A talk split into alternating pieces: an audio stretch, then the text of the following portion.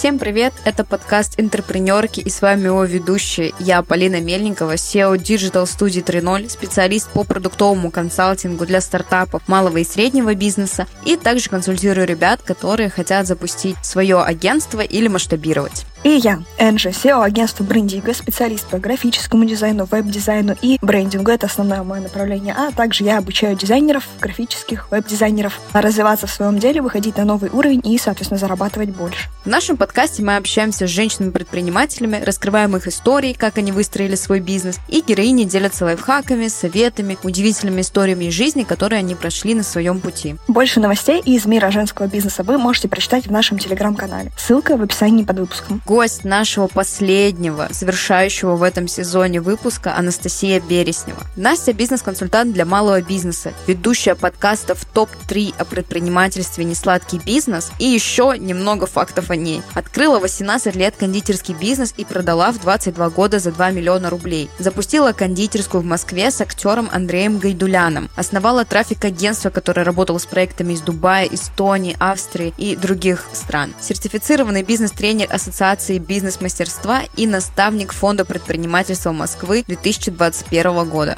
В этом выпуске, завершающем в первом сезоне, мы с вами поговорим про женское предпринимательство в целом, какие частые препятствия установки у девушки перед тем, как открыть бизнес, самые частые ошибки и заблуждения. Выясним, стоит ли девушке стремиться к миллиардной компании или достаточно малого бизнеса. А также поговорим про историю Насти, про то, как она открывала кондитерский бизнес, про то, как ситуация в мире сказалась на бизнесе, связанном с трафиком, и многое-многое другое. Приятного прослушивания! Йоу. Привет, Настя. Как ты себя чувствуешь? Как у тебя дела? Каково будет с другой стороны записи подкаста? Всем привет. Дела отлично. По ту сторону тоже отлично. Не первый раз, скажу так уже. Очень рада, что ты меня позвала.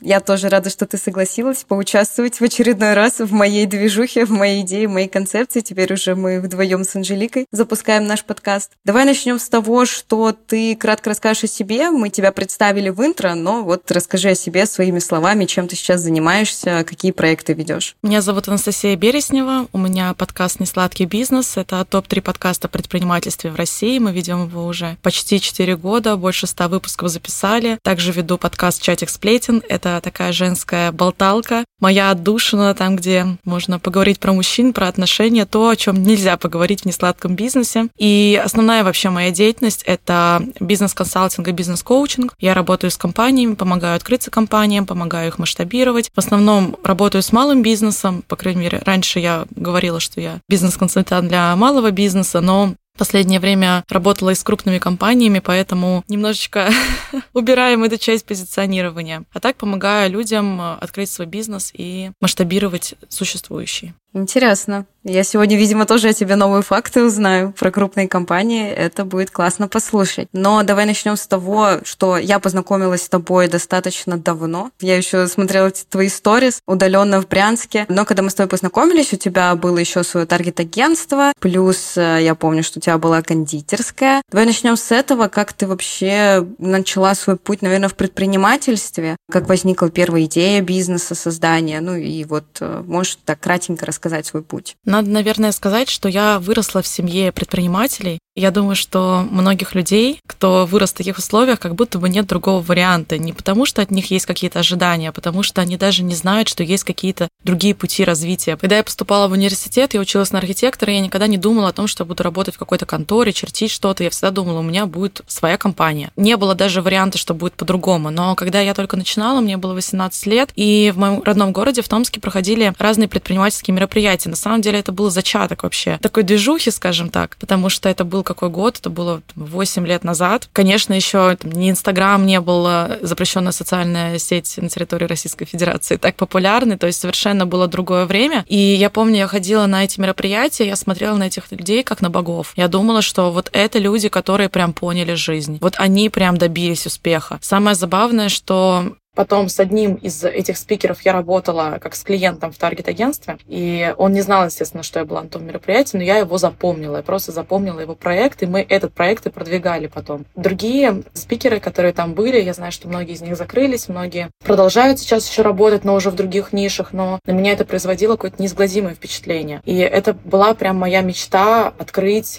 На тот момент я очень хотела свою кофейню. Тогда, опять же, был всплеск, это вот этот четырнадцатый-пятнадцатый год, всплеск много таких крафтовых кофеен в Москве. Я еще туда там не жила, но я помню, как я приезжала в Москву, и я просто целыми днями ходила по кофейням и по ресторанам. У меня почти не было денег, но на эти цели деньги найдутся. Я была очень воодушевлена, и это была моя огромная мечта. Я думала, что вот тогда я буду точно счастлива. Такой вопрос. Получается, у тебя даже в начале твоего пути было большое количество вариантов того, чем заняться, как мне показалось. То есть из того, что я услышала, это и таргет-агентство, и архитектура, и была идея открыть свою кофейню.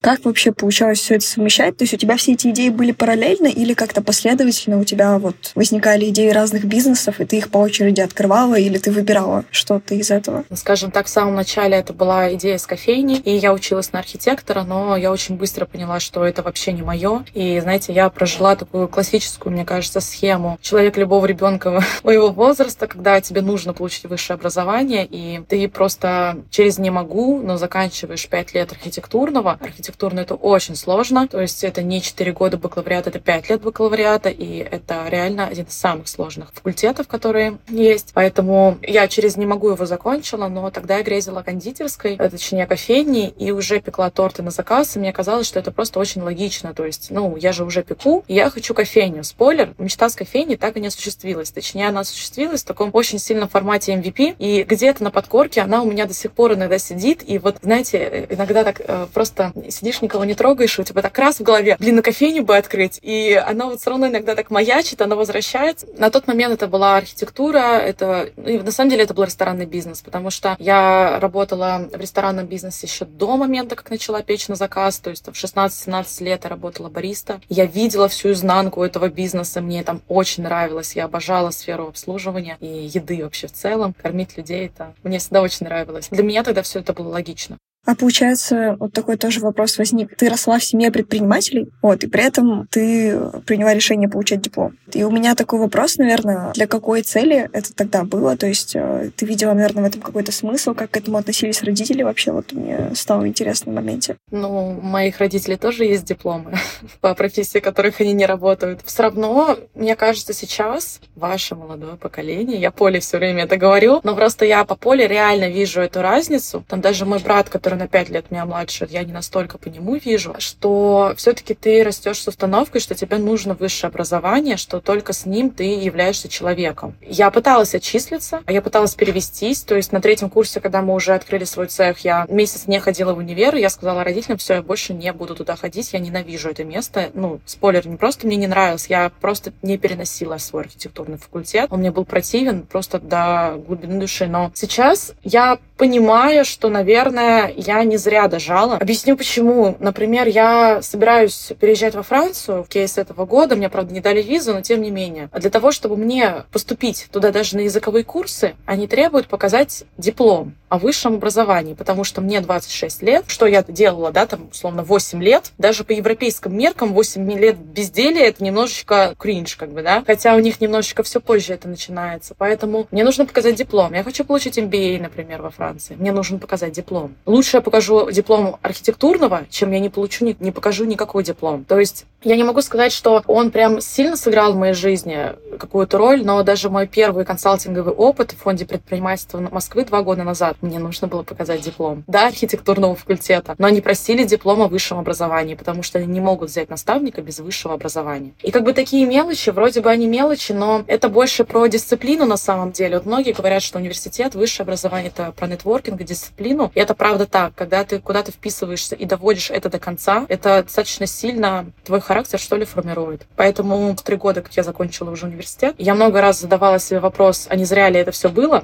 Может быть, я совершила какую-то ошибку. Сейчас я думаю, что, наверное, не совершила. Я совершила ошибку на этапе выбора университета, но не на том, что я его закончила. Блин, это круто, потому что вот ты сказала про разрыв, ну, поколений, что вот мы, например, сейчас осознаем там, что, возможно, и не нужно получать образование, но я пришла к тому, что да, я все равно хочу заканчивать учебное заведение, что я хочу, возможно, скорее всего, получать и высшее образование. Непонятно там за границей, насколько это будет возможность, либо здесь, в России, получить просто вот эти бумажки, потому что я понимаю, что это, да, это открывается огромный пул нетворкинга, та же самая вышка, которая дает очень много полезных контактов. Ну и плюс возможности, да, для поездок в страну, много где это требуется, для открытия бизнеса в других странах. Так как я стала в это углубляться, изучать, то я понимаю, что вот эта бумажка, возможно, я ее нигде не буду никогда использовать, но вот просто в некоторых государствах это требуется, и почему бы и нет. Я люблю свободу, я за свободу, поэтому если для свободы нужны какие-то дополнительные условия, я готова закончить универ, немножечко так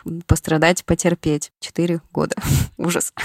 Не свободы чуть-чуть. Немножечко взаперти, да. Это, конечно, звучит странно, но тем не менее. Такие у нас правила. Давай немножко поговорим про твой кондитерский бизнес и рекламное агентство. Расскажи там ситуацию вообще, какая была, сколько у тебя существовал один, другой бизнес, что с ними стало и почему ты их решила оба закрыть? Ну, спойлер, первый-то до сих пор работает. Ага. Кондитерский ну, цех да. Тортики-то выпускает. Ну, да, да, да. Про кондитерскую хочется long story short. Мне было восемнадцать лет, и я начала печь десерты на дому. Это был какой-то две тысячи пятнадцатый год. Очень популярные были домашние кондитеры, хотя в нашем городе еще их было не так много. Начала печь на дому. Ко мне присоединилась моя подруга. Точнее, я одна бы не решилась даже продавать что-то сама от себя, и мы решили объединиться, потому что она тоже умела готовить, и, в принципе, нам восемнадцать лет казалось достаточными условиями, чтобы начать свой бизнес. Поэтому мы просто создали свою страницу в Инстаграме и погнали. На самом деле, я сейчас много, я много раз рассказывала про наш опыт в несладком бизнесе, есть целый выпуск про это, но я до сих пор считаю, что наша история очень канонична, и это то, как можно начинать, нужно даже, наверное, начинать, потому что где-то четырнадцатого февраля мы решаем, шестнадцатого года мы решаем создать страницу в Инстаграме, двадцать третьего февраля нам падает уже первый заказ, где-то двадцать второго, на восьмое марта мы уже стоим на маркете, с напечатанными визитками, с ассортиментной матрицей. Вы думаете, мы прям сидели и думали о том, что это вот надо как-то вот специально продвигаться? Нет, мы ничего не думали. Мы просто такие, о, маркет, надо сходить. То есть первый маркет о нас узнают люди, второй маркет о нас узнают люди. И потихоньку-потихоньку так пошло. Через год нам предложили партнерство, предложили переехать в цех. Мне было девятнадцать лет, и, честно, я просто сыканула. То есть мне сказали, что вот ты будешь управлять производством, сама все построишь, но я училась на архитектора, и мне казалось, что это абсолютно нереально стоять, готовить в цехе постоянно, плюс еще учиться. Тем более, опять же, вот вы спрашиваете про родителей. Родители. На тот момент мой молодой человек сказали, что это полная хрень. Настя, тебе нужно учиться, чем ты занимаешься. Это был второй курс, и я еще не была уверена, что я настолько ненавижу архитектуру, как я, оказывается, ненавижу. Ну, именно обучение, точнее, не саму архитектуру, а обучение там. А поэтому я не заехала в этот цех. И спустя еще один год, ровно год прошел, была какая-то точка невозврата, что вот либо мы сейчас масштабируемся, либо мы врываемся, потому что работать так, как мы работаем, уже невозможно. Мы жили с моей партнеркой на кухне, просто жили. И типа у нас уже было три кондитера на домнице. То есть мы прописали технологические карты, отдали другим кондитерам на дом это готовить под нашим брендом, потому что мы просто физически сами не успевали этого возить. Плюс у меня там личная жизнь еще какая-то была на тот момент. То есть нужно уделять всему внимание. И я вспомнила про тот контакт, который у меня был год назад. Позвонила ребятам, сказала, свободен ли цех. Они сказали, свободен. Через месяц мы уже стояли в их цехе, который был пустой, и готовили наши десерты. И там уже пошел достаточно быстрый рост, потому что нам были развязаны руки. Мы наконец-то смогли отдать момент приготовления десертов, мы наконец-то смогли нанять кондитеров и начать заниматься продвижением этого бизнеса, а не тем, что мы стояли на кухне. Мы там начали вообще какие-то посты выкладывать. Ну, то есть мы хоть что-то начали делать. И, конечно, там рост был достаточно быстрый. За два года, сколько мы работали в цехе, мы сделали, наверное, около ста пятидесяти, там, если не двухсот свадебных тортов. Мы в последний сезон только сделали девяносто штук. Мы работали с двадцатью пятью кофейнями на пике, то есть поставляли туда десерты. У нас был договор ритейла, что мы должны были выходить в торговые сети. Это был уже пятый курс моего университета, и я понимала, что я не хочу больше жить в своем родном городе. Я вообще никогда не хотела там жить. И что я буду переезжать в Москву, и все мои партнеры по бизнесу думали так же. То есть они все собирались переезжать. И мы начали думать, а как логично дальше вообще все это развивать, потому что мои партнеры начали распродавать все свои активы, все свои бизнесы в городе, и как бы они не хотели нас дальше особо поддерживать, а вдвоем мы двигаться тоже ну, уже... Ну, мы бы не смогли, короче, без каких-то наставников, так называемых, развиваться дальше. Мы все-таки были, ну, реально девчонками. Хотя наши партнеры не помогали нам в операционке, только в принятии каких-то стратегических решений, типа, идем мы в ритейл или не идем мы в ритейл. На тот момент, это был декабрь две тысячи девятнадцатого года, мы принимаем решение продать этот бизнес, пока он на пике. То есть нам присылают договор ритейла, говорят, все, подписывайте и вставайте. Мы понимаем, что если мы подпишем этот договор, мы засядем в этом городе еще года на два, на три, потому что, ну, это сильно тотальная перестройка всего, и я не готова оставаться в Томске еще на несколько лет, я, ну, я не хочу. И мы решаем продать этот бизнес. За два месяца мы нашли покупателя, на самом деле нашли даже быстрее, нашли с поста в Инстаграме буквально там за неделю-две. Подписали документы четырнадцатого февраля первого и двадцатого года. первого марта двадцатого года мы подписали договор о сделке. И через три недели наступил ковид. Тан-тан-тан. Понимая паузу в воздухе, я сидела очень радостная, что каким-то образом меня пронесло, потому что, mm-hmm. ну, я считаю, что я, наверное, была там на должности си и о все-таки, ну, такого операционного директора. Мне кажется, что я бы не вывезла ковид. Ну, то есть вот по эмоциональным своим ощущениям, не, не так, я бы его как-то вывезла, конечно, но какая я бы из этого вышла, я даже представить не могу. Поэтому я была очень рада, что я оказалась... Даже я не оказалась в этих условиях, и кондитерская существует до сих пор. Сменился владелец еще раз. Я встречалась с новыми владельцами в январе этого года, когда была в Томске. Они написали мне, как-то меня нашли, предложили встретиться. Я всегда заказываю своим родственникам всем десерты до сих пор на дни рождения, на все праздники отправляю, сама всегда ем. Когда приезжаю в город, мне всегда очень приятно, что я создала что-то много лет назад. И, блин, это до сих пор живет. То есть я создала что-то настолько твердое, что даже без меня три года оно существует. И да, конечно, там она, кондитерская, уже не так, наверное, популярна, не настолько на слуху. У молодого так называемого поколения она вообще не будет на слуху. Это ребята там моего возраста, они все знают Иксо. Ну, то есть, ну это, ну, это просто все реально томичи знали нас. Название хайповое. Иксо. Сокращенно от «хочу еще», наше изначальное название. Все равно существует, они используют наш брендинг, мои фотографии часто, и мои рецептуры, которые я сама разрабатывала на протяжении четырех лет. Это, конечно, ценно. Всегда, когда я приезжаю в Томск, я заезжаю в цех, у меня такие очень интересные эмоции я испытываю. То есть я, знаете, я сейчас уже три года прошло, я иногда не верю, что я это сделала тогда. Ну, то есть как будто бы, блин, я, я бы сейчас, наверное, даже в такое не вписалась, в то, что мы сделали тогда. Прикольно. Мне кажется, на старте предпринимателям, многим начинающим, действительно не нужно прям думать, что-то жестко планировать, просто пробовать, тестировать гипотезы, браться, что-то делать. Возможно, вот так же выстрелят, как бы, ну, если не выстрелят, то, в принципе, ничего страшного.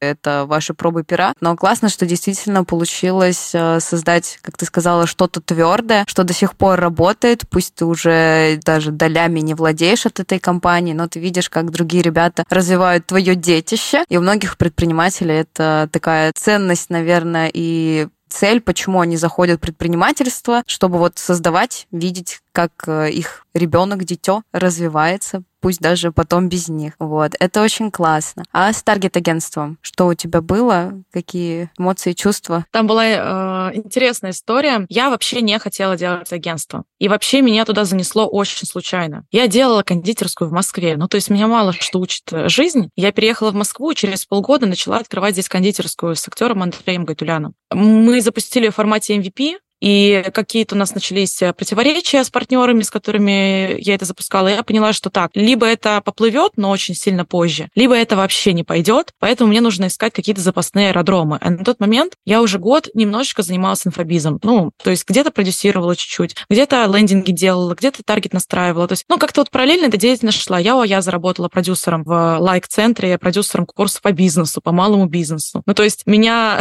эта тема, на самом деле, консалтинга, она тоже всю жизнь жизнь касалась, так же как инфобиз. То есть все очень плавно вытекало из другого. Я на тот момент решила подойти к созданию нового бизнеса реально как предприниматель. Я села, посмотрела на всю свою деятельность. Я занимаюсь продюсированием, я делаю сайты какие-то, именно лендинги, какой-то технической частью, скажем так, инфобиза. Я настраиваю таргет. Что мне легче всего масштабировать? Что мне, вероятнее всего, принесет больше денег? Я села, посмотрела, поняла, что это таргет. Очень понятная схема, очень легкая на тот момент это была. То есть у меня уже были клиенты, меня рекламировали по сарафанке. То есть мне не нужно было делать что-то экстра для того, чтобы сделать это агентство. Тогда же я попала к коучу, Полина ее знает. Я сидела и говорила, я не хочу делать больше бизнес, я устала. Я говорю, я четыре года года, там, сколько там лет я в этом, я уже устала, можно мне немного пофрилансить, просто чтобы я не забивала голову. Через три месяца я наняла первых сотрудников. Пофрилансить не получилось. Предпринимательскую жилку никуда не денешь.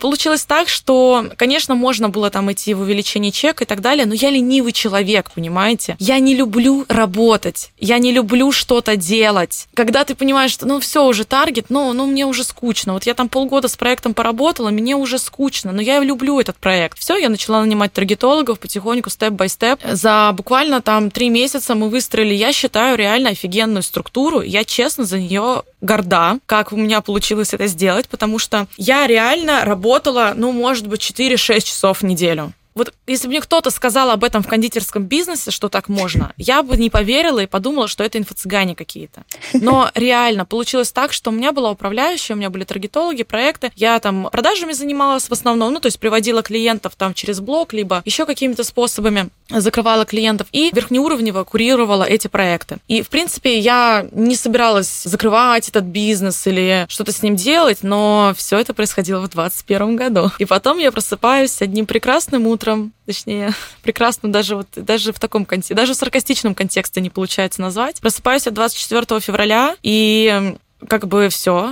И я понимаю, что все рушится. Ну, то есть многие не поняли еще тогда, что произойдет, но я как будто бы первый момент, как я взяла телефон, я поняла, что все будет очень сильно плохо. И я понимала, что моему бизнесу будет очень сильно плохо. Хотя я также, как многие, не верила в блокировки соцсетей, но я помню двадцать четвёртого все начинается. двадцать пятого блокируют Facebook, запрещенную социальную сеть. Я пишу в чат нашим таргетологам: окей, заходите через ви пи эн. Мы начинаем работу через ви пи эн. Через буквально три дня блокируют вообще рекламу на территории России. Мы переводим всех в ТикТок, потому что у нас были там в ТикТоке мощности, и моим клиентам подошел бы ТикТок. Мы начинаем всех переводить в ТикТок. Я начинаю, целыми днями сижу в зумах, пытаюсь продать какие-то новые площадки. В этот же день блокирую ТикТок. Ну, все это вот, кто помнит, да, там каждый день все это происходило. Мы пытаемся перенести всех в ВК, и прошлой всю весну я пыталась работать в ВК, но я потом понимала, что те бизнесы, которым хорошо подходит ВК, это не мои клиенты. Я вообще не хочу работать работать в ВК. Меня вообще тошнит от этой платформы. Я не хочу. Мы вели какие-то проекты потом на зарубежку в Фейсбуке, но это реально опасно, когда ты живешь в России. Думала, когда, что когда я эмигрирую, я попробую опять это возобновить, но я не эмигрировала, в визе мне отказали, поэтому э, я где-то в октябре, наверное, или в ноябре двадцать второго прошлого года я решила, что все, теперь мы точно закрываемся, что я не буду пытаться искать клиентов, что это тянет из меня огромное количество энергии, что мне легче заниматься другими вещами, то есть суммарно там где-то агентство просуществовало год, таргетом я, наверное, суммарно года два прозанималась. Конечно, мне это очень многое дало. Во-первых, я поняла, что можно делать бизнес и не упахиваться в нем. Во-вторых, я поняла, как строить агентские структуры. И, в-третьих, я взяла огромную маркетинговую базу, потому что в кондитерке я не занималась маркетингом. В кондитерке я занималась продуктом, финансами, операционной деятельностью. То есть я в кондитерке стала классным операционщиком. Но в агентском бизнесе я стала маркетологом. Через нас, я когда-то считала, прошло больше пятидесяти проектов. Когда ты пятидесяти проектам делаешь маркетинг, но это складывает в тебе определенный кругозор. Конечно, когда ты потом консалтишь бизнесы, ты уже на раз-два можешь почти каждому дать какое-то решение, потому что, скорее всего, подобный кейс у тебя уже был, и ты его решала. Это был классный опыт. Грустно, как он закончился на самом деле. Пока, я думаю, что по моему голосу слышно, что, правда, я об этом сожалею. Да, но у тебя, на самом деле, вот путь через таргет-агентство, он как по кирпичикам собирал ту базу, которую сейчас ты используешь в консалтинге. То есть, в принципе, ты благодаря таргет-агентству высвободила время, стала заниматься как раз вот консалтингом, когда я к тебе пришла на наставничество. И вот эта база маркетинга, которой как раз как кирпичика не хватало для наставничество, ты ее дополнила вообще прекрасно. Вот сложилось то, что есть у тебя сейчас. Можешь еще, если останавливаться на этой теме, поделиться, возможно, как ты вот этот тяжелый период переживала, что тебе помогало там совсем просто не уйти в депрессию. Но как финал я понимаю, что таким решающим ключевым стало отпустить бизнес, то есть закрыть его, чтобы не стрессовать. Но вот что во время вот этого пути стресса ты делала, такие ресурсные дела, которые помогали тебе хоть как-то жить? Я ушла в депрессию. Кто сказал, что я в нее не ушла? такой ответ. Просто было тяжело. Честно, мне было тяжело не того, что там бизнес рушится. Мне было по-человечески сложно. Потому что в прошлом году у меня еще личные какие-то проблемы наложились на все происходящее. Я уже не говорю про ужас от происходящего. То есть тут было все в комплексе. Поэтому что помогло все-таки, честно, мне помогло то, что я уехала во Францию. Здесь, наверное, должен был быть какой-то, э, не знаю, спич про то, что я ходила психологом, начала заниматься спортом, у меня это как-то вытянуло. Ничего меня тогда не вытягивало. Единственное, что меня вытянуло, это то, что я в мае прошлого года поехала в Красную Поляну. Во-первых, поняла там, что жизнь существует еще. Нормальная. Ну, то есть люди живут обычную жизнь, и у них все хорошо. И я сходила на практику, где я все-таки поняла, что мне надо собрать все свои силы вот так вот и уехать в Париж. И осуществить мечту, которую я, о которой я грезила всю свою жизнь. И когда я уехала, я отошла. Реально. То есть только вот в этот момент. При том, что буквально за неделю до того, как я уехала, до моего отъезда, я ходила к психологу, и он меня отправил к психиатру. И сказал, кажется, здесь нужны какие-то таблеточки. Я говорю, давайте, наверное, съезжу сначала, а потом мы посмотрим. Я съездила, и мне больше не нужны были никакие таблетки. Ну, то есть я увидела мир свой как будто бы старый, в Париже, в путешествии, которого я уже не видела в России на тот момент. И меня как-то отпустило. И дело уже было даже не в бизнесе, не в работе, а просто, что я нашла для себя какие-то новые варианты развития своей жизни, потому что полгода, двадцать второго, я... Я вообще не понимала, что я буду дальше делать. Вот глобально, не то, что бизнес там какой-то развивать, я вообще глобально не понимала, что делать. И только когда я туда приехала, меня отпустило. Конечно, мне сейчас очень обидно, что мне не получилось туда эмигрировать, но уже здесь тоже как-то научилась адаптироваться. Ничего, еще не все потеряно. Я уверена, ты так хочешь в Париж, что сто процентов мы тебя скоро увидим у Эльфовой башни, где ты будешь есть круассаны. Про путешествия хочу сказать, что в конце прошлого года у меня полноценно было такое же состояние, депрессия, непонимание, что делать. Я хотела закрывать бизнес, меня ничего не вдохновляло, ни деньги, ни спорт. Я, в принципе, спортом перестала заниматься, хотя занималась им всю свою жизнь. Вот поездка на Бали, которая тоже случилась абсолютно спонтанно, но она восстановила просто весь мой ресурс. Как ты классно сказала, что я увидела, как можно по-другому, какие стратегии можно в жизни дальше развивать, что не все заканчивается, например, на Москве, если здесь что-то как-то не получается выстроить. То есть есть и другие какие-то ресурсы, откуда можно черпать. Возможно, я вообще захочу всю свою жизнь путешествовать, записывать подкасты, что-то такое делать, вкладывать в себя, а не развивать бизнес. Поэтому путешествия, на самом деле, очень ну, вдохновляют и восстанавливают ресурс. Как бы мне даже коуч тоже, в принципе, не помогал, ни психолог, никто. Поэтому здесь я к тебе всеми руками присоединяюсь. Можешь поделиться вот этим переходным моментом, наверное? Ну вот, как я понимаю, морально тебе стало легче, когда ты перебралась во Францию. Можешь поделиться вот переходным моментом, потому что, да, чтобы вот полную картинку сложить. Трафик агентства, все плохо, там оно, ну, потом закрывается. И вот как ты пришла к консалтингу, к тому, чем занимаешься сейчас, как проходил этот переход? Про что это вообще для тебя? На самом деле, наверное, опять же звучит, что это было очень резко, но все было постепенно. Я эту почву готовила достаточно давно. Два года назад я была у коуча, где мне действительно помогли специалисты, и я поняла, что вообще-то мне есть что сказать. Мне есть э, чем поделиться с другими предпринимателями. И абсолютно спонтанно, случайно мне вылетает таргет в Инстаграме, в запрещенной социальной сети. Обезопасиваю ваш подкаст.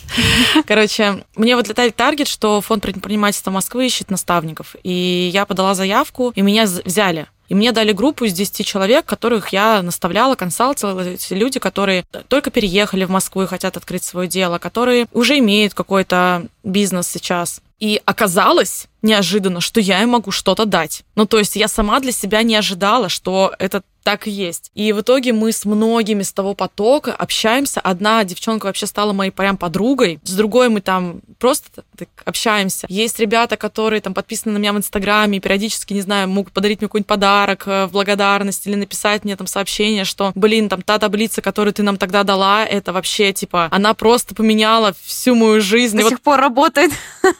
Полина знает про таблицу, но вечно с ней, да. Какая-нибудь одна таблица, которая меняет все. Я тогда почувствовала уверенность и начала брать людей на консалтинг. Это был еще двадцать первый год, то есть это все шло в параллели с агентством. Но я не относилась к этому серьезно. Я такая, ну не то, что серьезно, я имею в виду серьезно как деятельностью, да. Я тогда как раз познакомилась с Полиной, она пришла ко мне на консалтинг. Кто-то писал, типа, Настя, мы к тебе хотим. Я брала. Ну, как бы я не делала каких-то запусков там, или я не продавала что-то. Но люди периодически обращались, шли, поэтому я с ними работала. когда вот ровно год назад я понимала уже, что, ну, агентство, конечно, вытащить можно, но что-то какая-то ерунда, я решила, что я попробую себя в консалтинге уже более профессионально, то есть сделаю это основной своей деятельностью. Начала вот потихоньку продавать, начала работать с ребятами. В сентябре я запустила группу по запуску бизнеса, потому что я поняла, что в основном люди просто хотят сделать свое дело, имеют уже что-то свое. Сделала группу, вот мы уже три потока провели группы. И полгода назад я пошла обучаться на бизнес-коуча, потому что, опять же, я сама много была в коучинге, и я поняла, что только табличками сыт не будешь, нужно работать комплексно, нужно заходить из головы, из инструментов. Буквально вот сегодня прохожу окончательный ассессмент на коуча уже второй ступени. Как-то так все органично одно за другим на самом деле перетекало. Блин, ну поздравляю тебя с получением. Очень откликается эта история с работой с людьми. У меня просто складывается такое ощущение, как только я себя в этом попробовала, что работа с людьми очень сильно заряжает энергией, когда ты видишь, какие у них происходят изменения и как ты можешь реально глобально влиять там, на другой бизнес. Это супер круто. Да, это правда. Приятно видеть, но в основном люди помогающих профессий, люди, которые работают с людьми, говорят о том, что очень обидно, когда люди не делают то, что ты говоришь, то, что ты советуешь. Но я здесь тоже уже как-то начала по-философски, что ли, к этому относиться, потому что это только наше эго, и только я, это вот на самом деле коучинг мне в этом помог, именно обучение на коучинга. Это моя амбиция сделать из человека сверхчеловека. А человеку, который ко мне пришел, возможно, это не нужно. Поэтому, когда на меня иногда смотрят какие-то предприниматели, консалтеры с таким типа, ну и что ты можешь там типа научить? Ты же не построила там, я не знаю, компанию единорога. Но они не понимают, что в основном людям и не нужно строить, не, они не хотят строить компанию единорога вот в общем массе. Я, может, хочу, Полина, может быть, хочет там. Кто-то хочет, но в основном людям хочется реализоваться и сделать просто что-то полезное, и все. Или там зарабатывать свои сто, двести, триста тысяч рублей в месяц. Они не понимают, что есть люди, которые имеют оборот бизнеса двадцать тысяч рублей или там пятьдесят тысяч рублей. Это годами, типа, они такой оборот имеют. Я с ними работала, я знаю, что это такое. И им тоже нужна поддержка и помощь. Они тоже хотят все-таки это продвинуть, но они правда не понимают, как. Они реально не знают. Если для кого-то такие вещи очевидны, для многих они не очевидны, они выросли там, в других условиях и так далее. Конечно, я все равно всегда очень хочу результат у тех людей, которые ко мне приходят, но стараюсь как бы немножечко по-философски иногда подходить, когда я вижу, что человек, ну, не делает просто. Начинаем с головой работать, прям не идет у человека. Ну, нет у него мотивации. Так, ну, ладно. Ну, это уже его выбор. Да. В любом случае, ты какие-то зернышки, семечки ему садишь в голову, и, возможно, он будет это использовать в будущем. Потому что даже я, когда проходила твое наставничество, я не все инструменты сразу использовала. Я даже тебе писала, что некоторые у меня откликаются вот типа через год, через два, что, ну, как бы я только сейчас применяю какие-то инструменты, там, особенно в плане мышления, как это все, типа, там, делегирование то же самое, оно не сразу ко мне пришло.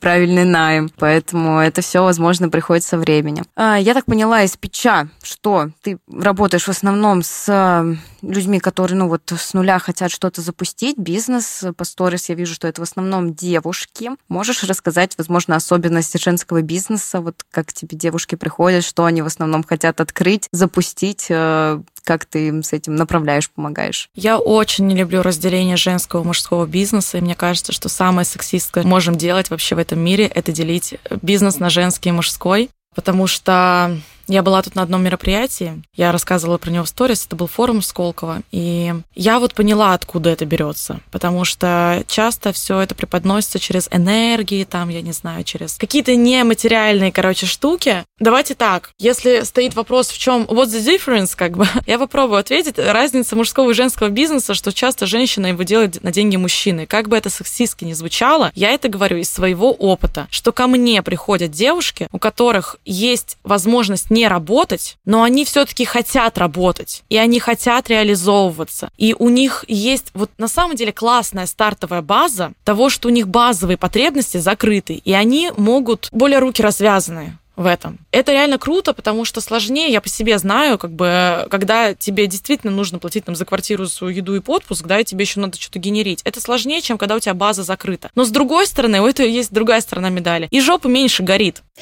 Не так надо. У тех людей, которые сами себя обеспечивают, ну, у них нет варианта, да, не сделать. Ну, просто нет варианта. Ты либо оплатишь квартиру, либо нет.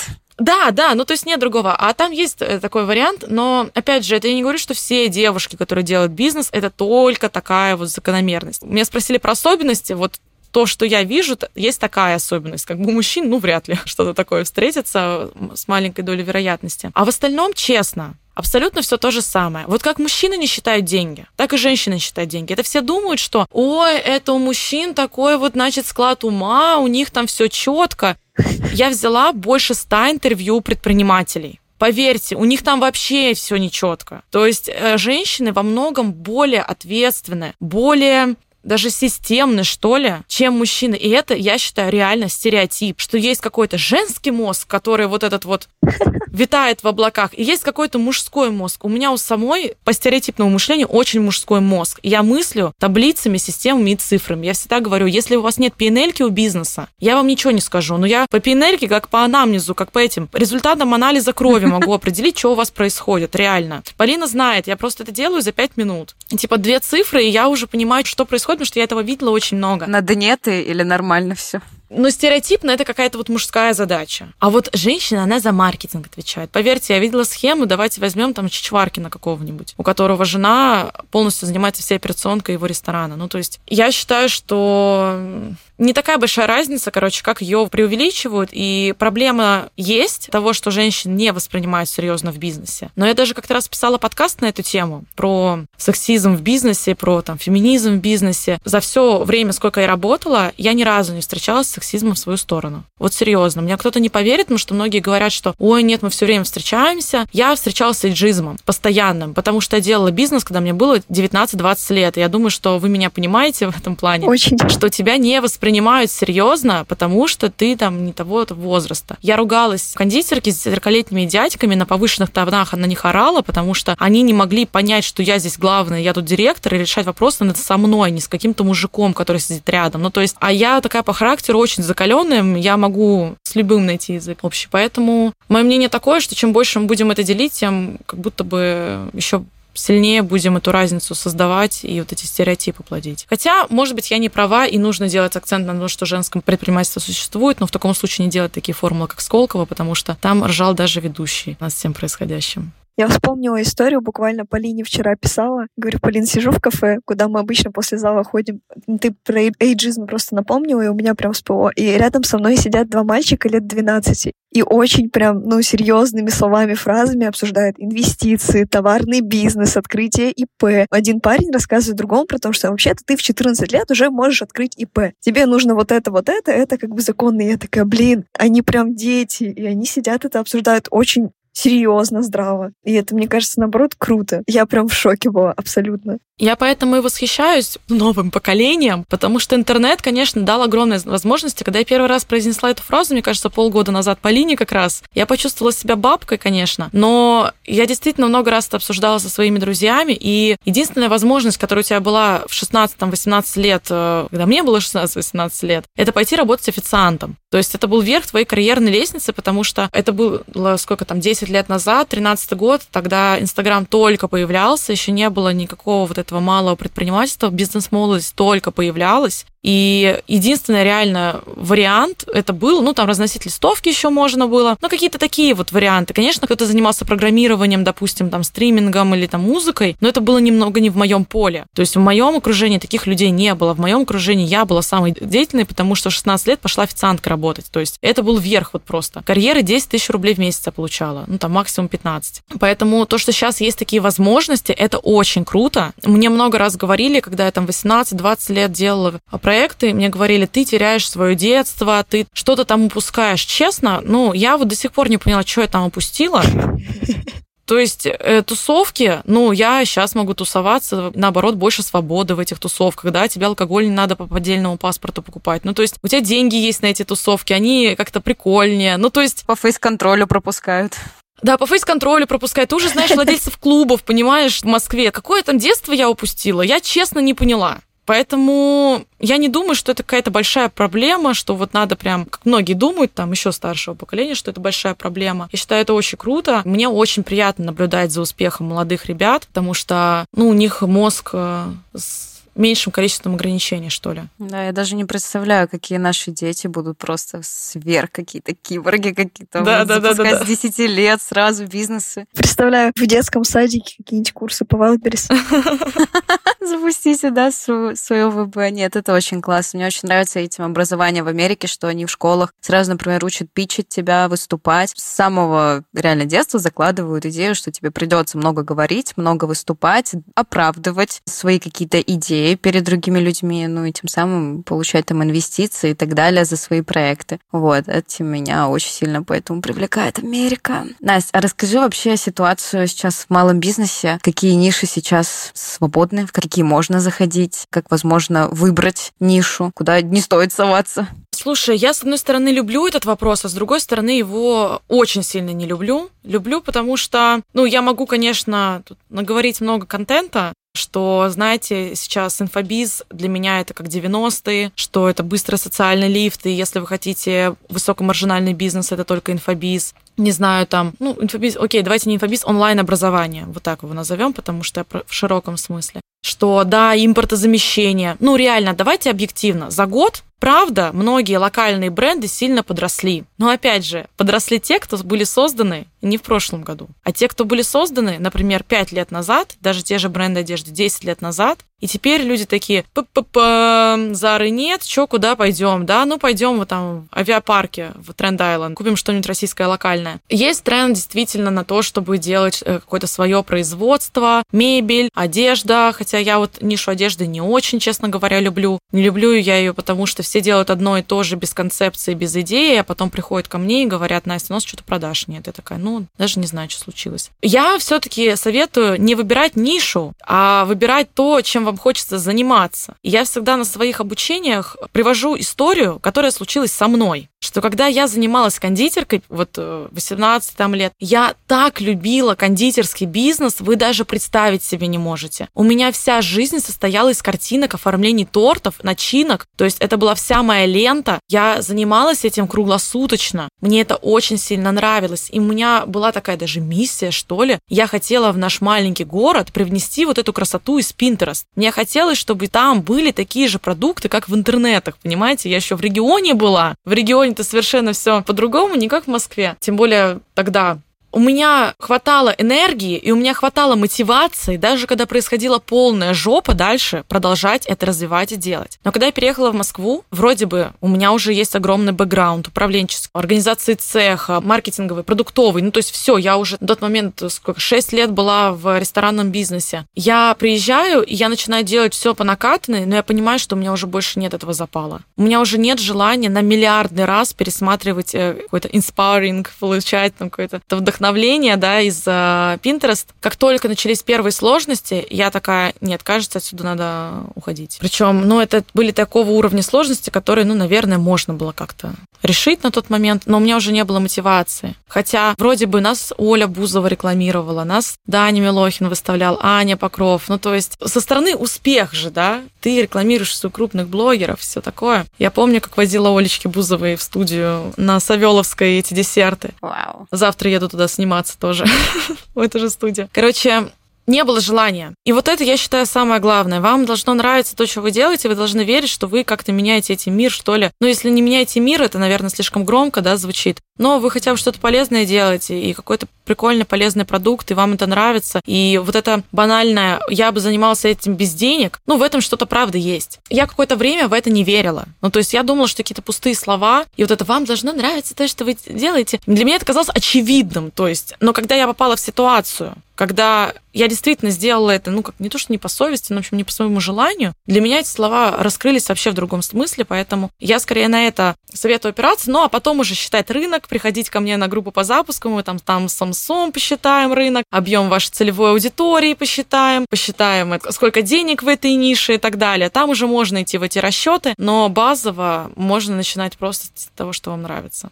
По факту слышать себя, мне кажется, это самое главное в бизнесе, чтобы не перегореть, потому что это все-таки тяжело выстраивать бизнес, и тебе действительно должно быть кайфово от того, что ты делаешь, какой результат получаешь. Быстрые темки, ну, в каких-то кейсах они работают, эти люди, в принципе, темщиками тогда называются, но все равно какого-то истинного счастья. Вот никогда не забуду, когда я у своего друга, которого было веб-агентство, он ушел в крипту, спросила, а зачем ты вообще вот это делаешь, куда ты хочешь с этим прийти? Он только сказал, я не знаю, пока это просто просто быстрые бабки, деньги. Мне это не нравится.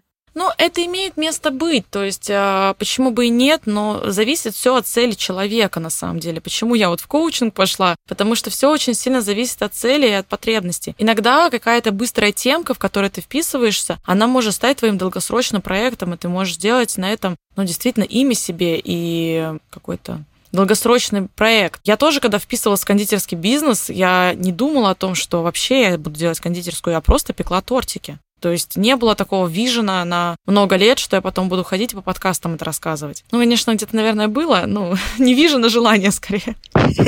Спойлер, потом мой друг все-таки вернулся в веб-агентство. Название подкаста, насколько я помню, «Несладкий бизнес». Это как-то связано с тем, что раньше у тебя была кондитерская? Напрямую связано. Опять же, вся деятельность, опять же, кстати, сегодня с вами разговариваю, понимаю, насколько все плавно перетекало из одного в другое. На самом деле, резко-то ниши я и не особо меняла. Наверное, только когда в инфобиз пошла в двадцатом году. Несладкий бизнес мы начали вести в девятнадцатом году. На тот момент у нас еще была кондитерская, и мы не думали, что через три месяца мы решим ее продавать. Не было такого плана. Мы думали, что мы будем вести подкаст, рассказывать о том, как мы ведем свой бизнес, брать советы у других предпринимателей, потому что мы будем звать их в подкаст, будем у них спрашивать, а что нам дальше делать, они нам будут рассказывать. Вот примерно такой был план. В итоге через три месяца мы решаем продать этот бизнес.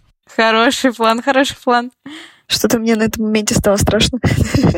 Нет, ничего страшного, это абсолютно не связанные вещи, просто первый сезон, вот наши слушатели, кто нас слушает прям с самого начала, я знаю, что многие начинают слушать «Несладкий бизнес», а потом решают, что надо начать с первого выпуска. Честно, я сама даже не могу слушать первые выпуски, потому что там ужасная редактура и монтаж, и, ну, у меня слух режет уже, я не могу. Но многие слушают, респект вам. И так говорят вообще, или это только такие, как я, уже двадцатишестилетний, нормально выражаются?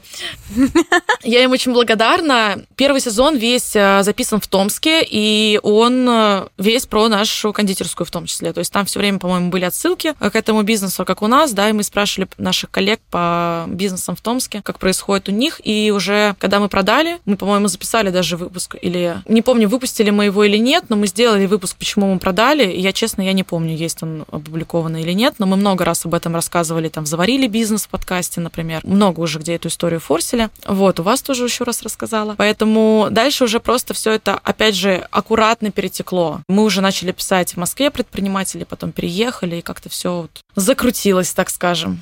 Классно, лаконично поле свое выстраивала. А вот какие еще бывают ошибки начинающих предпринимателей прямо в самом начале пути, помимо того, что они занимаются вообще не тем, что им откликается? А, деньги. Никто не знает, сколько они зарабатывают. Никто. То есть я... Ой, господи, наверное, в каждом втором случае, ну ладно, не никто, давайте так, каждый второй случай люди даже не знают свою выручку. И мне больно. Я к этому привыкла. Вы не думайте, что я сейчас, знаете, таким осуждением, что вот эти вот. Я это прекрасно понимаю, сама такой когда-то была, но хотя у меня было достаточно все четко посчитано, даже когда мы дома пекли тортики. Поэтому незнание своей себестоимости, непонимание финансовой модели, базово экономика бизнеса не сходится чаще всего. То есть, например, переменные расходы настолько большие, что ты хоть замасштабируйся, но там чистой прибыли больше никогда не будет. То есть вот такие кейсы. И я считаю, что это самая большая проблема. Люди как-то прям боятся считать деньги. Я знаю, от многих слышала, что я боюсь посчитать, потому что я узнаю правду. Я пойму, что я ничего не зарабатываю. И они прямо, ну, закрывают на это глаза. Ну, и просто незнание, потому что все-таки надо обучиться один раз. Я сделала очень мудрую вещь в свое время. Я в двадцать лет пошла и обучилась управленческому учету на краткосрочные курсы у нас в городе. И я тогда тоже ни хрена не поняла, о чем мне рассказали. Но за год до меня дошло. Вот в течение года до меня прям доходило. И честно, я бы сейчас еще раз прошла бы такие курсы. И я даже пыталась что-то найти, но пока не могу найти ничего сто- такого дельного, что именно бы для предпринимателей было, а не для финансовых директоров. Если кто-то вот знает, напишите мне в директ. Я помню, тогда заплатила за этот курс семь тысяч рублей, и мне казалось, что это очень много. Это был какой-то трехдневный интенсив, но это реально заложило мне огромную базу на всю вот дальнейшую жизнь. Поэтому учиться надо. Почему-то многие думают, что психолог психологам учиться нужно, медикам учиться нужно, а предпринимателям учиться не нужно, это надо быть просто отлетевшим. Нет, это, конечно, отлетевшим быть надо, но там свои правила есть. Как контролировать? По менеджменту, свои правила по финансам, свои правила по маркетингу. Если вы базово не понимаете, как считать маркетинг, например, это, кстати, вторая распространенная ошибка. Люди вообще не знают, что такое маркетинг. Они не понимают, что его надо считать. Они не понимают, что есть какие-то конверсии, что есть какие-то лиды. Они приходят ко мне на консалтинг, говорят, мы работаем в минус или там в ноль, мы не понимаем, что делать. Говорю, а маркетинг вы как-то привлекаете людей? Нет. То есть бюджет на маркетинг ноль. То есть клиенты должны сами узнать о них, как-то сами прийти. Они говорят, ну мы же ведем Инстаграм. Я такая, и что? То есть вести Инстаграм – это наполнять контентом какую-то страницу, а люди как найдут этот контент? Дальше, вот я говорю цепочку, которую я слышу просто, вот, опять же, в половине случаев. Но мы сделали интеграцию блогера одну. К нам с нее никто не пришел. Я говорю, и мы потратили пять тысяч рублей и не окупили. У нас купили всего на две. Я говорю, так у вас же какой-нибудь там вокальная школа, допустим. У вас же человек окупится там со второго, с третьего, с четвертого занятия. Я понимаю, почему это. Я сама этого всего не знала. Поэтому, может, сейчас это и звучит такое, типа, свысока тут пришла, я говорю, какие все. Нет, я реально с пониманием к этому отношусь, поэтому я занимаюсь той деятельностью, которой я занимаюсь, потому что мне очень нравится людей просвещать и показывать, как на самом деле происходит, и потом они очень быстро делают из-за этого результат, потому что мы находим как раз и маркетинговые какие-то каналы. Ну, а дальше уже идут нюансы с делегированием, конечно же. То есть малый бизнес не делегирует, они боятся этого, они думают, думают, что у них на это нет денег. А знаете почему? Потому что не считают финмодель. Все переплетено, как у Оксимирона. Ну, я не могла не процитировать Оксимирона, извините. Короче, делегировать, бояться, бояться, что сотрудники уйдут, бояться, что сделают все плохо. С этим мы тоже работаем. Я работаю с головой. Очень много пытаюсь дать человеку положительный опыт. Я всегда говорю, что найм — это как отношения с мужчиной.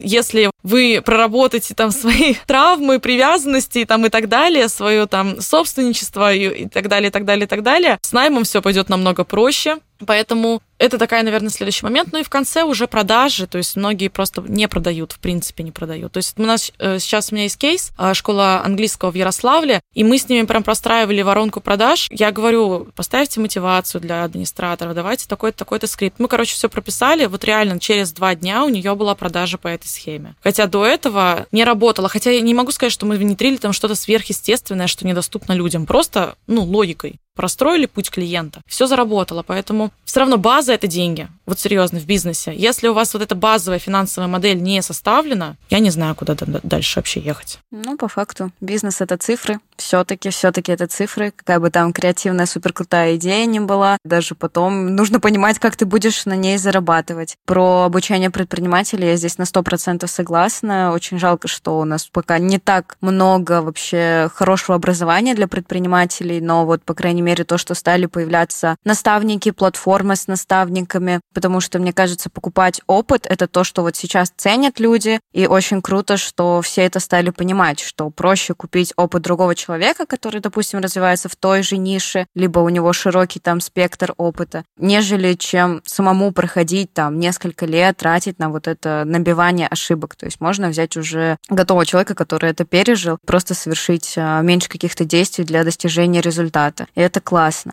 Сто процентов. Я хотела сказать по поводу того, что у меня же тоже были наставники. Просто я заплатила им намного больше. У меня были мои партнеры по бизнесу. Я дала им большой процент своей компании. Я когда-нибудь сяду, вот реально, может быть, даже после нашего подкаста не поленюсь и посчитаю, сколько дивидендов я им заплатила и сколько с продажи бизнеса. Поверьте, мое наставничество обошлось мне в разы дороже.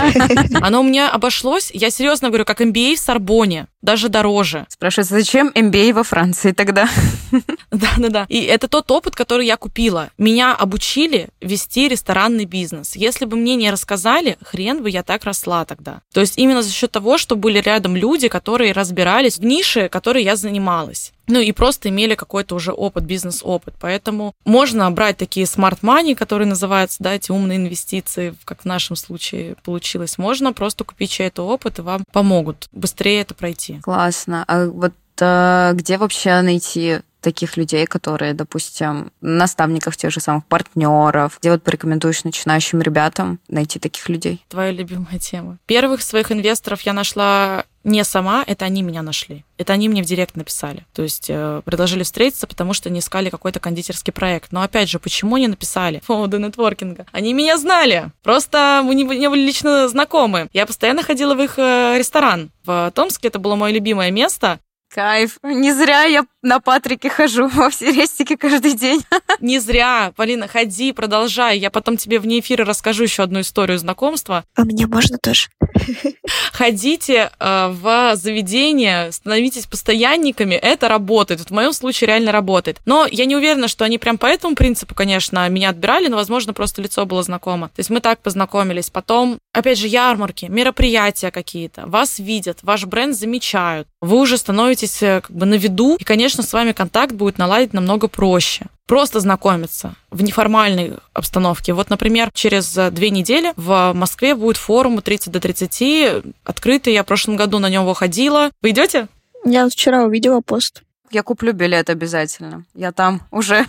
Сходите. Я была на нем в прошлом году. Правда, билет стоил в два с половиной раза дешевле. Но... Мне очень понравилось именно с точки зрения концентрации нетворка. То есть можно с кем-то зазнакомиться из-за компаний, например. Я тогда, помню, визитки там и Почты России брала, еще кого-то. Не помню, чтобы у нас прям с этого нетворкинга что-то в сотрудничество перетекло, но тем не менее, там вот прикольный нетворкинг был. Но вы, по-моему, гостей подкаст позвали, насколько я... помню, ты рассказывала. А, да, мы позвали тогда Настю Карпову. Это был редактор рейтинга Forbes тридцать до тридцати. И год назад мы записали с ней интервью. Вот меня Аня вчера ночью убеждала, что никого мы не позвали, а ты мне сейчас напомнила. Вот я и пойду предъявлю после, опять же, нашего подкаста, что полезный был поход. Ходите, знакомьтесь, ведите свои соцсети, это важно, ведите свои подкасты. Ну, то есть максимально вот это слово «проявляться», оно хоть и заезжено, но постоянно где-то светитесь. Будьте сами открыты к знакомствам, потому что, как правило, все такие, ну вот, а где познакомиться, что, как, но человек вообще никуда не выходит. Там из дома и никуда не ездит. Вот я элементарно, я сейчас живу в Сити, я Я вышла вниз, вот я в основном дома работаю, вообще не выхожу из квартиры даже. Я вчера спускаюсь вниз, встречаю одного знакомого, иду до Невы, встречаю еще одного знакомого, с которым мы в Томске когда-то чуть ли не как раз не переехали в его цех, не в цех наших партнеров, а вот в его цех. Ну, то есть вот настолько все переплетено, он живет в Неве. Маленькая Москва. Раз-раз-раз, да, вы уже наладили какой-то контакт, потом где-то в сторис огонечек, потом у вас уже нетворк, а потом у вас уже совместный проект. Ну, то есть вот оно так и работает, ну, в моем случае, по крайней мере, я не знаю, как у других, но я советую прямо... больше светиться, больше ходить, больше нетворкать. Это вот люди, которые любят общаться, гиперэкстраверты, как мы. Мне очень легко зазнакомиться в кофейне, вот это все. Ну, просто, знаешь, не то, что прям я тоже гипер какой-то экстраверт, но просто притягиваются люди. Вот, более такие закрытые, да, нужно ходить на какие-то ивенты, мероприятия, но сто процентов для предпринимателя очень важно прокачивать свой нетворк вообще в разных сферах, не только предприниматели, это могут быть и фрилансеры какие какие-то и медиа, интересные люди, потому что никогда не знаешь, где какой человек тебе как-то поможет, откликнется, возможно, действительно в какой-то ситуации под названием «жопа», он тебе именно там поможет как-то финансово, морально, ну, любым другим способом. Сто процентов. Хочешь ли ты еще развивать какой-то свой бизнес? Есть ли идеи для этого? Если да, то что это? Слушай, сложный вопрос, потому что, ну, я, наверное, уже никогда не смогу не думать об этом. То есть я сейчас все равно последние полгода развиваюсь больше как подкастер, как консалтер. Я очень хочу наращивать сейчас свой блог, свою медийку. Это, правда, очень нравится. У нас вышло много статей за последний год нашего подкаста.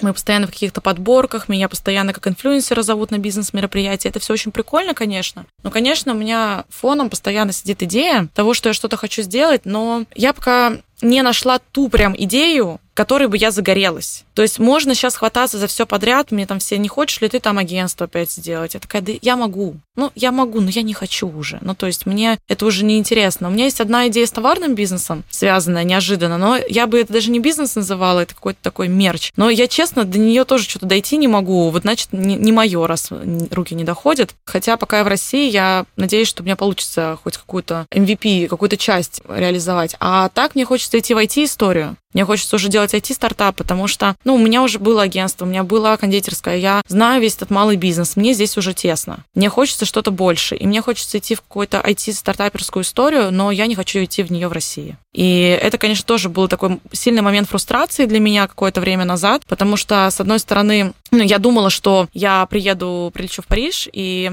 я там начну собирать новый нетворк. И сегодня, кстати, по случайному стечению обстоятельств в Париже как раз проходит одна из самых больших выставок стартаперов. Называется, блин, Vivatech, по-моему, называется. И когда я полгода назад планировала переезд, я уже прям сидела и думала, я куплю туда билеты, потому что там выступают все, от Виталика Бутерина, который создал эфир, до Макрона. Ну, то есть там просто самый топ. И там Бернард Арно, который Луи Виттон, мое Хэмис, на которого я просто это самый богатый человек в мире, да. Не помню, там сейчас он не потерял ли позиции. В общем, это просто невероятное мероприятие. Когда ты видишь такое, а потом ты приходишь на какое-нибудь мероприятие в Москве фаундеров, тебе становится очень сильно грустно. Ну, то есть ты понимаешь, что... Ну, ну прям грустненько. Тем более, может быть, если у меня был бы большой нетворкинг айтишников, может быть, мне было бы попроще, но у меня его, к сожалению, нету, мне его надо создавать с нуля. Поэтому идеи есть. Не уверена, что в России... Потому что те идеи, которые у меня есть, они вообще не перекладываются на российский рынок. Ну, вообще. От слова совсем. Они здесь не нужны. А других у меня пока нет. Поэтому очень хочется, конечно, но, возможно, чуть-чуть буквально позже, может быть, появится какая-то возможность извне, не знаю, вселенная там меня услышит. Запрос отправили. Как это, женский бизнес, да, мы там стереотипы разбиваем. Ну вот пусть вселенная меня услышит. Запрос. Надеюсь, что в скором времени что-то уже создастся.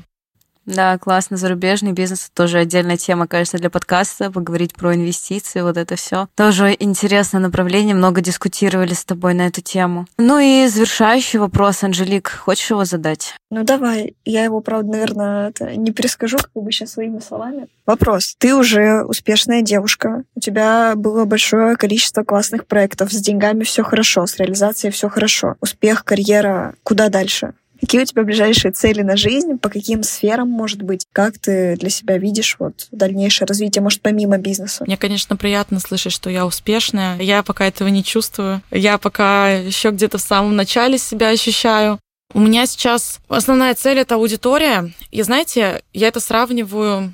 Помните времена, когда говорить про то, что ты хочешь деньги, еще было не модно? Не знаю, застали вы это время или нет, но было стыдно говорить, что ты хочешь денег заработать. И я через это прошла. Я помню, как мы в Несладком бизнесе писались, и мы, даже мне было немножечко так некомфортно говорить о том, что я очень хочу много денег. Потом, знаете, это стало как-то социально приемлемо в какой-то момент. Ну, то есть как будто бы, да все хотят, ну что ты уже тут? Ну, все хотят. Это стало твоим личным брендом, я тебе больше так скажу. Ладно. Настя и деньги — это ассоциация.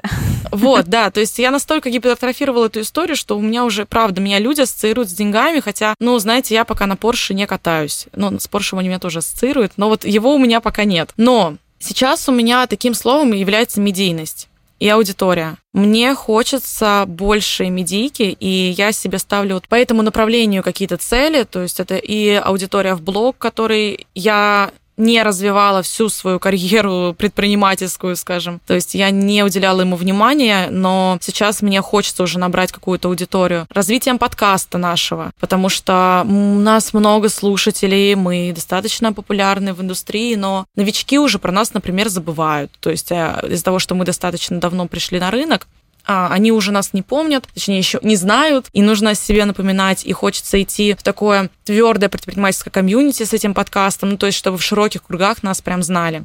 Просто именно личный бренд в широком смысле развивать. Не вот страничка в Инстаграм, а и какие-то СМИ, и мероприятия. Какое-то время хочется этому посвятить на самом деле. Потому что я поняла, когда я переезжала, когда я думала, что я перееду в Париж, на самом деле такой большой, знаете, опыт коучинга, когда ты понимаешь, что ты переедешь в другую страну, и тебе нужно строить будет карьеру с нуля в другом месте, я поняла, что блогерство в новой стране может дать мне большой буст. Если я научусь делать контент и научусь набирать аудиторию на российском рынке, я смогу это сделать и на англоязычном рынке. Это меня сейчас очень сильно до сих пор мотивирует, чтобы заниматься именно этим. Уже бизнес-цели, они параллельно, они придут. Карьерные моменты, они, ну, в общем, все, все выстроится, но вот этим я пока что горю. Это очень новое, интересное для меня чувство. Никогда не ставила для себя такие цели. Интересно наблюдать, как они реализовываются. Вот ведущей теперь работаю иногда. Меня зовут в предпринимательские проекты. Очень приятно.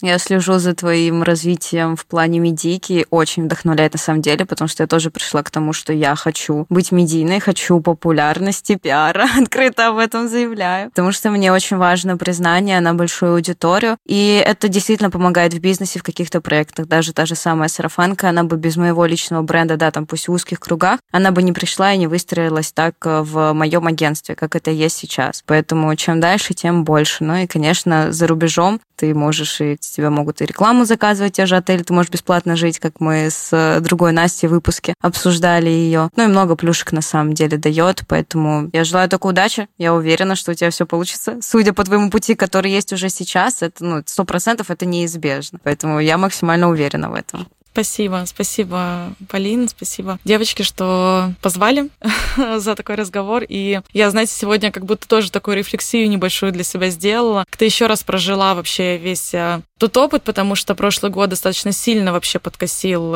и достаточно сильно обесценил, наверное. Сейчас уже, когда я в таком стабильном состоянии, вроде бы все хорошо, очень было так приятно сделать рефреш, короче, всех этих воспоминаний и даже прошлый год проанализировать, потому что прошлый год мне еще долго предстоит, мне кажется, переваривать, как он на меня повлиял, но... Нам всем. Сегодня, мне кажется, удалось это сделать. И я надеюсь, что, конечно, слушателям было полезно, что я смогла дать какие-то советы, не побоюсь этого слова, по открытию своего дела, потому что я посвятила бизнес-просвету, наверное, четыре года своей жизни. Мне нравится это делать. Мне нравится, что наш подкаст меняет жизни людей, что благодаря нам люди увольняются из найма, открывают свое дело, либо масштабируются, поднимают инвестиции. Потом встречаются меня на форумах и фотографируются со мной, и это всегда очень приятно. Поэтому я надеюсь, что нашим слушателям тоже было полезно. Сто процентов. Нам тоже было полезно с тобой поговорить. Я очень рада, что ты согласилась. Очередную запись подкаста со мной. Вот. Это точно теперь пойдет в продакшн и выйдет на площадке. Тут уже некуда деваться. Сто процентов. Вот. Да, да. Поэтому будем завершать. Финалем наш финальный выпуск первого сезона. Такой подкаст у нас получился с Настей. Я в очередной раз пришла в шок от ее истории, хотя я с ней знакома достаточно давно. И это еще раз мне показало, что самое главное в жизни не останавливаться, а продолжать действовать. У каждого своя дорога, свой путь, этого пути своя длина. И если мы продолжаем делать действия, а не просто сидеть на месте, то в конечном итоге достигнем желаемого результата. Завершаем наш выпуск. Я с Настей знакомилась первый раз, первый раз слушала для нее свою историю. Для меня это было офигительно интересно, с учетом того, как много у нее разных направлений, как много она пробовала, как много препятствий было на пути, но, несмотря на это, да, очень важный инсайт касательно того, что стоит продолжать, и такое будет всегда. У самурая нет цели, у самурая есть только путь. И если обращать внимание чаще на путь, жить гораздо прекраснее. Подписывайтесь на наш подкаст, чтобы не пропускать следующие сезоны, следующие эпизоды, потому что мы сто процентов вернемся с новыми гостями, новыми интересными историями. Ставьте реакции, комментируйте, чтобы мы понимали, как улучшать подкаст, что вам нравится, а что не нравится. Подписывайтесь на наш телеграм-канал, там мы выкладываем трендку подкаста, анонсы, историями своего собственного бизнеса, а также делимся лайфхаками, статьями и прочим-прочим. Подписывайтесь на наши социальные сети, все ссылки есть в описании. Ставьте колокольчики, ставьте ландыши. Услышимся в следующем выпуске. Пока-пока. Пока-пока. Услышимся в следующем сезоне.